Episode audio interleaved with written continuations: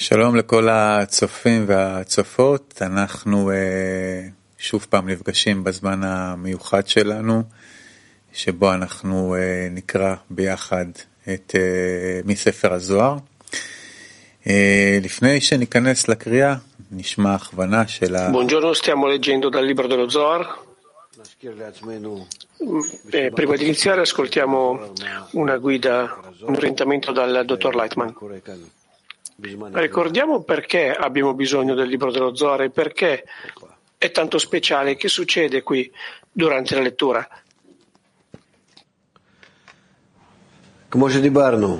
Dove siamo? Sì. Come abbiamo detto, siamo dentro a una realtà chiamata il mondo di Ein Sof, dell'infinito. Ma siamo lì in modo incosciente. Dov'è che siamo? Con un'incognita.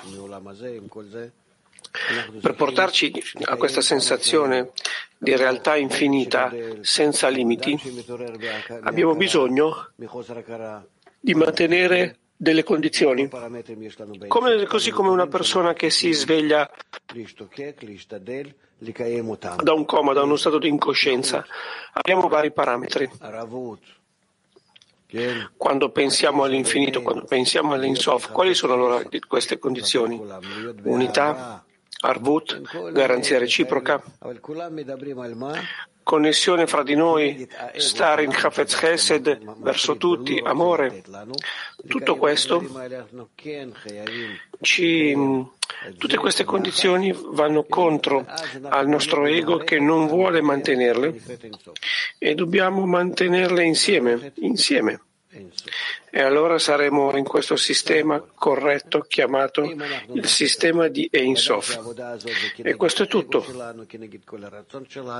Se facciamo questo, sicuramente che tutto questo sistema che il nostro ego odia, che anche così dobbiamo fare sforzi. E non ci si chiede nient'altro. Questo è quello che si chiama fare, lo faremo. Allora, mettiamolo in pratica come fanno dei bambini, e perché lo sviluppo corretto è solo attraverso il gioco. Giocare, interpretare. Agisco e recito come se fosse, agisco come se ce l'avessi, agisco come se, sempre come se. E cerco di far sì che esista. Questo è quello che si chiama giocare, fare che qualcosa esista quando ancora non esiste. Dice Gershon, leggiamo insieme l'introduzione al libro dello Zohar. L'uscita di Rabbi Shimon dalla caverna. Punto 185. Rabbi Pinchas era solito stare davanti a Rabbi Rahumai in riva al mare Alea. Rabbi Rahumai era un uomo grande e anziano e i suoi occhi si sono debilitati. Rabbi disse a Rabbi Pinchas, ho sentito dire che Yochai, il nostro amico, ha una gemma, una pietra, una pietra preziosa, un figlio. Ho guardato alla luce di quella gemma, di quella pietra preziosa, come l'illuminazione del sole dalla sua, quando esce fuori dalla sua custodia e illumina il mondo intero. Spiegazione. Malkut in tutte le sue correzioni è chiamata una pietra preziosa. e lei è chiamata una gemma.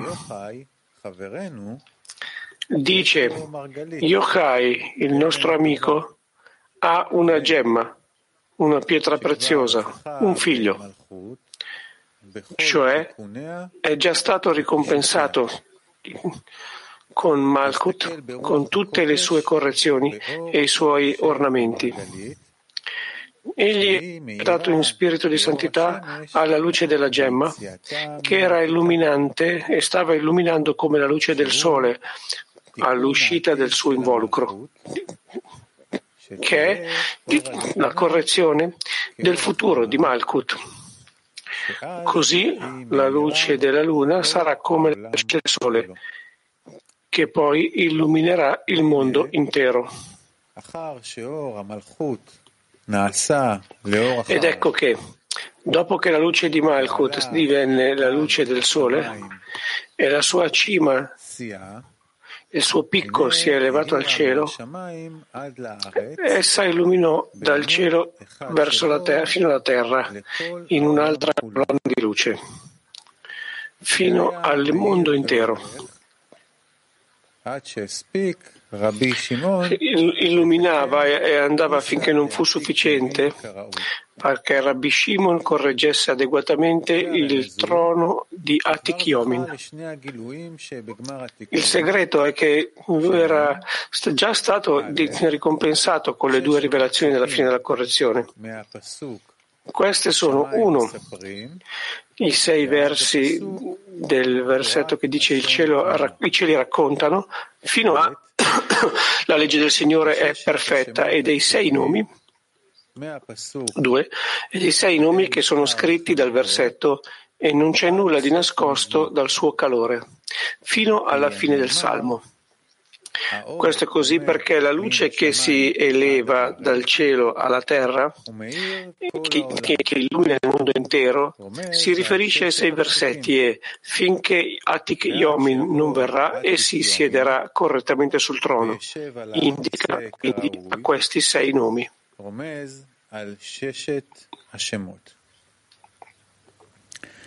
186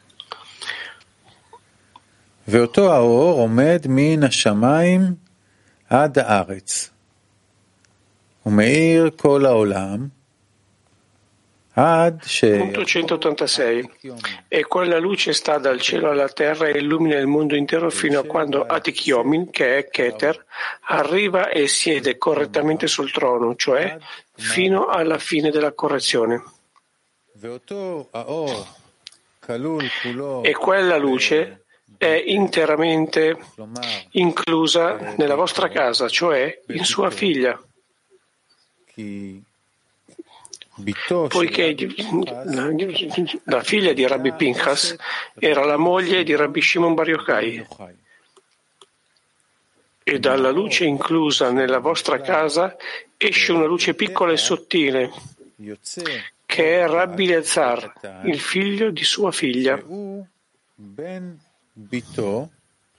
Egli esce e illumina il mondo intero.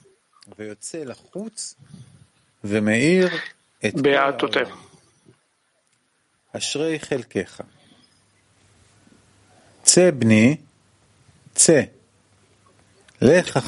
Esci, figlio mio, esci.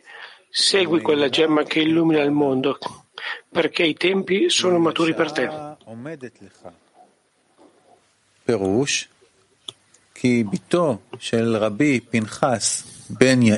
Commento.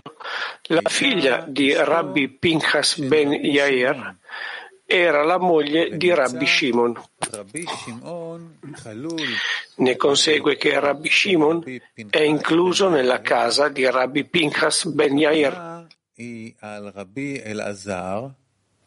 Questo si riferisce a Rabbi Elazar che è sorto dalla luce che era inclusa nella casa di Rabbi Pinchas ben Yair, che la luce di Rabbi Shimon e sua moglie e Rabbi Lazar è sorto e illuminato il mondo intero. Punto 187. Uscì da lui e stava per entrare nella nave. Che c'erano due uomini con lui. Vide due uccelli che venivano e volavano sul mare. Alzò la sua voce e disse: Uccelli, uccelli, perché volate sul mare? Avete visto il luogo dove si trova Yochai? Aspettò un po', poi disse, uccelli, uccelli, andate a dirmelo. Essi volarono via nel mare e partirono. Commento. Rabbi Shimon fuggì dalla regalità che aveva ordinato di uccidere, dal regno che aveva ordinato di ucciderlo. Lui e suo figlio si sono nascosti in una grotta e non sapevano dove si trovasse. Per questo motivo Rabbi Pinchas, figlio di Yair, andò a cercarlo nelle isole del mare.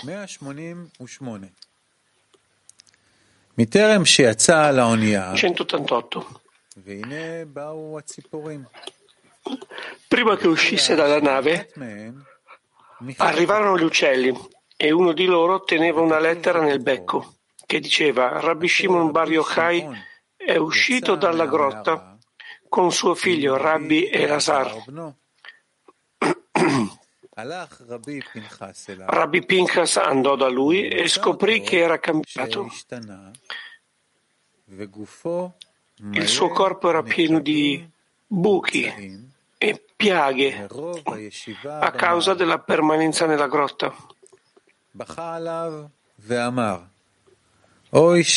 Lui pianse su di lui e disse, guai a vederti così.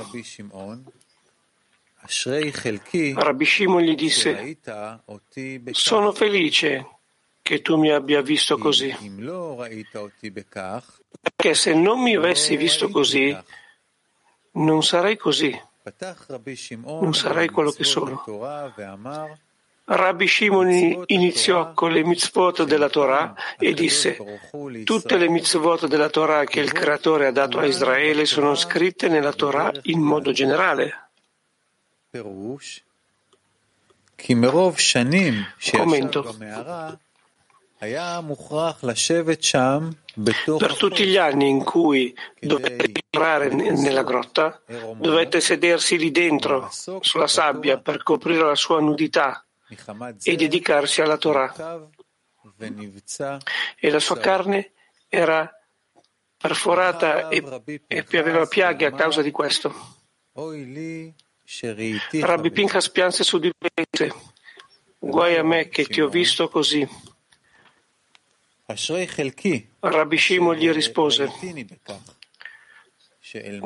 Beato me che tu mi hai visto in questo modo, perché se non mi avessi visto così, io non sarei quello che sono. Cioè, non sarei stato pensato con le rivelazioni dei segreti della Torah, poiché egli ricevette tutta la grande sublimità della sua saggezza durante quei tredici anni in cui fu, nascosto nella caverna, nella grotta. Rabbi Shimon iniziò e disse Tutte le mitzvot della Torah che il Creatore ha dato ad Israele sono scritte nella Torah in modo generale. Nel versetto In principio Dio creò fino al versetto e ci fu la luce, lo Zohar spiega che il versetto in principio Dio creò è la mitzvah del timore e della sua punizione. E tutte le mitzvot della Torah sono incluse in questo.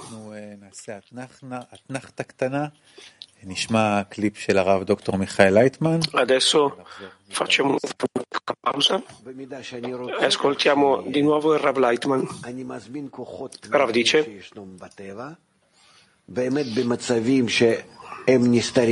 nella misura in cui io voglio stare così, invoco fuoco interno della, forze interne della natura che sono occulte da me ma arrivano a me, si rivelano. Se io voglio stare in un grado più elevato, la mia brama, la mia sensazione di voler stare lì, questa brama, invita, attrae nella stessa misura della mia brama la luce che riforma. La mia brama è chiamata Man.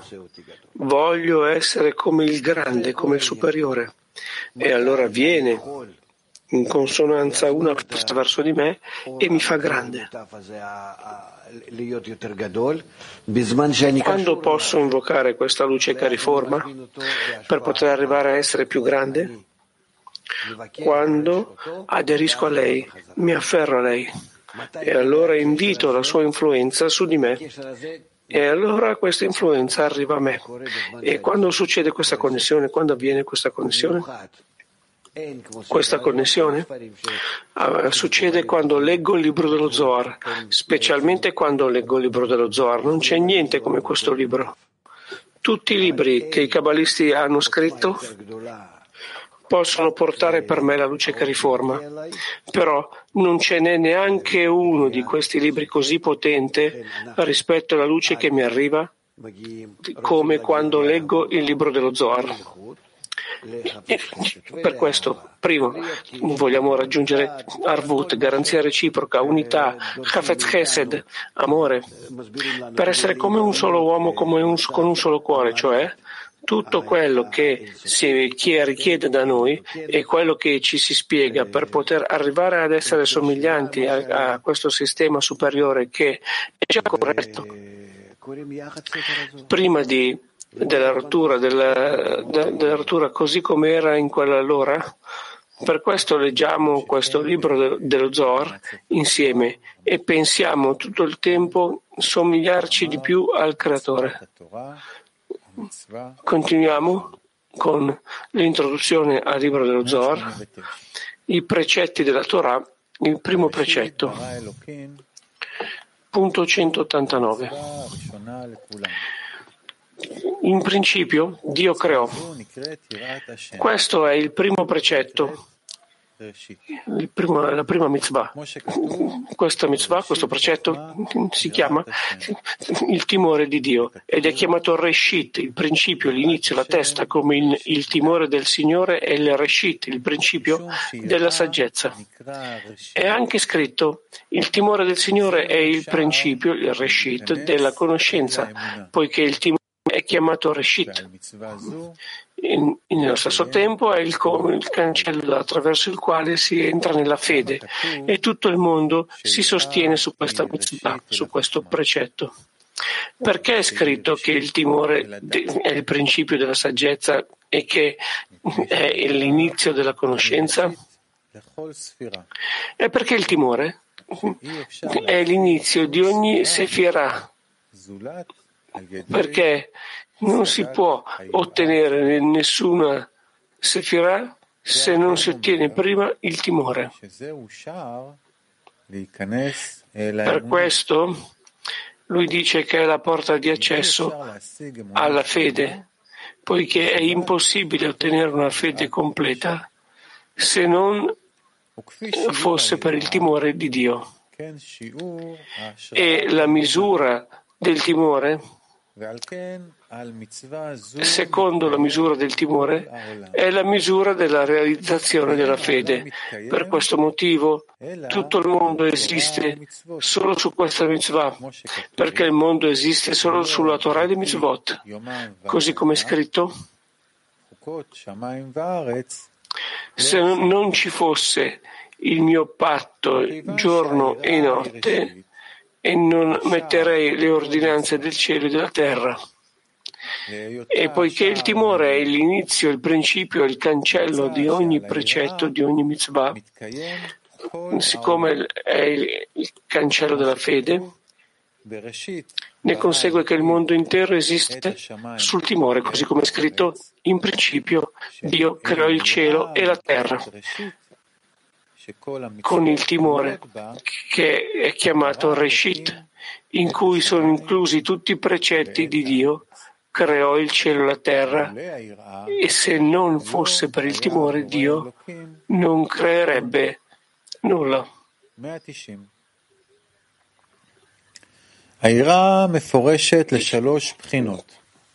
Punto 190.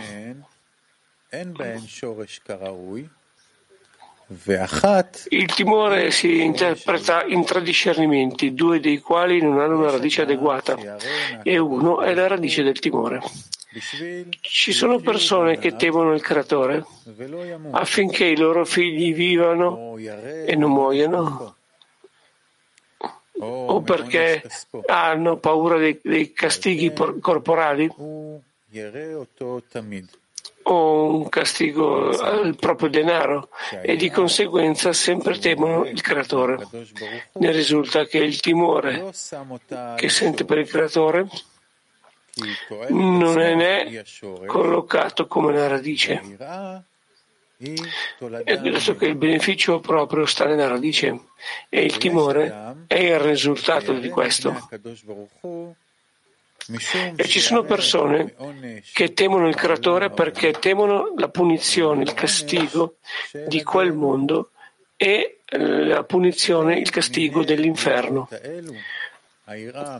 Questi due tipi di timore, il timore della punizione in questo mondo e il timore della punizione nel mondo a venire, non sono l'essenza della paura del timore e nella sua radice.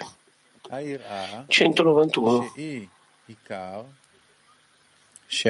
Il timore significa principalmente che la persona teme il suo Signore perché Lui è grande e sovrano.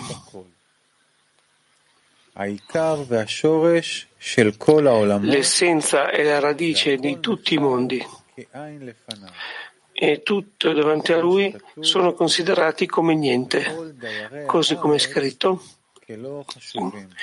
Tutti gli abitanti della terra sono come niente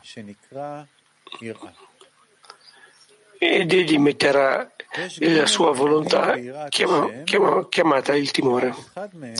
Ci sono tre modi nel timore di, di Dio, di cui ci sono solo uno è considerato il vero timore. Uno, il timore del creatore e l'osservanza dei, dei suoi precetti affinché i figli vivano.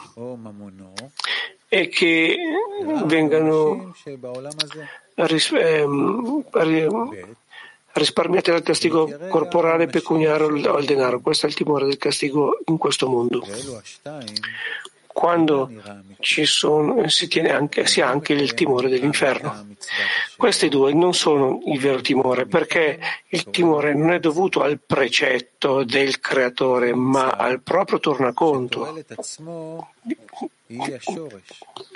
Ne consegue che il proprio beneficio è la radice e il timore è un ramo derivato dal proprio beneficio. Gimel Numero 3. Il timore, che, che, è il più importante quando si teme il proprio maestro perché egli è grande e governa su tutto, l'essenza e la radice di tutti i mondi. E e, e tutto ciò è, e tutto è considerato nulla in confronto a lui perché egli è la radice da cui tutti i mondi si espandono. Inoltre, la sua gloria appare su tutte le sue opere e lui governa su tutto perché tutto il mondo che lui ha creato, il superiore e l'inferiore, sono considerati come niente. Paragonato con lui, perché non aggiungono niente alla sua essenza. È stato scritto. E metterà la sua volontà in quel luogo che è chiamato timore, cioè metterà il suo cuore e i suoi desideri in quel luogo che è chiamato timore. Deve afferrarsi al timore al creatore volontariamente e volentieri, così come si addice ed è appropriato al precetto del re. Punto 192. Rabbi Shimon pianse e disse Guai se lo dico, guai se non lo dico. Se lo dico, i malvagi sapranno come servire il loro, il loro Signore. Se non lo dico, gli amici perderanno quella cosa, questa cosa. Perché dove c'è il timo, santo timore, c'è di conseguenza il timore maligno corrispondentemente che colpisce, castiga e accusa. È un flagello che eh, castiga i peccatori per castigarli dai loro peccati. Per via di questo lui aveva timore di parlare, perché i malvagi non sapessero come liberarsi dal castigo, perché il castigo è la loro purificazione.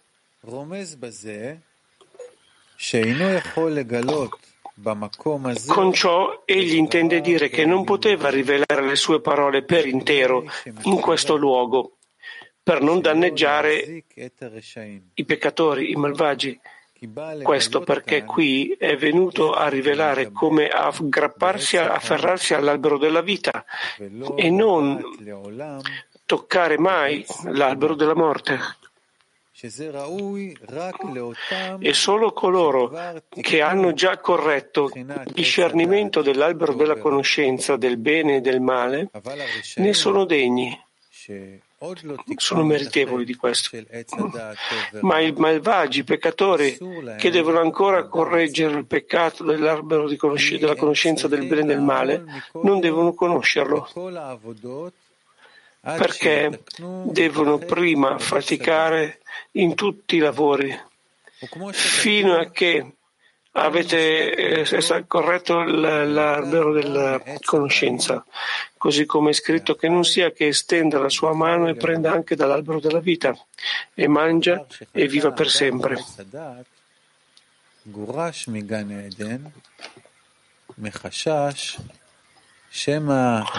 Dopo aver peccato, Dopo che Adamo aveva peccato la conoscenza, Adamo fu espulso dal giardino dell'Eden per timore che si aggrappasse all'albero della vita e vivesse per sempre, mentre il difetto, il danno che aveva causato nell'albero della conoscenza sarebbe rimasto per sempre non corretto.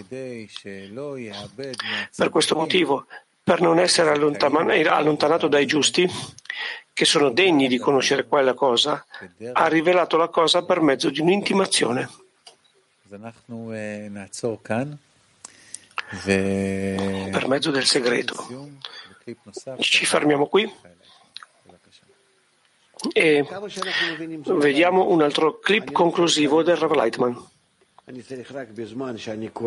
Nella misura in cui comprendiamo o no, non è importante. Non è che devo capire qualcosa. Mentre leggo, solo devo pensare in come voglio stare connesso con tutto, con tutta la realtà, con tutte le stelle, con tutti gli amici, con tutto il male, con tutto il bene, che tutto sia insieme come una cosa sola, unito in una forma perfetta. Questo è tutto. E se non posso, se non ce la faccio, se non riesco, se non sono capace, verrà una farsa dall'alto, non so da dove, non so come, ma verrà e lo farà al posto mio, lo farà per me.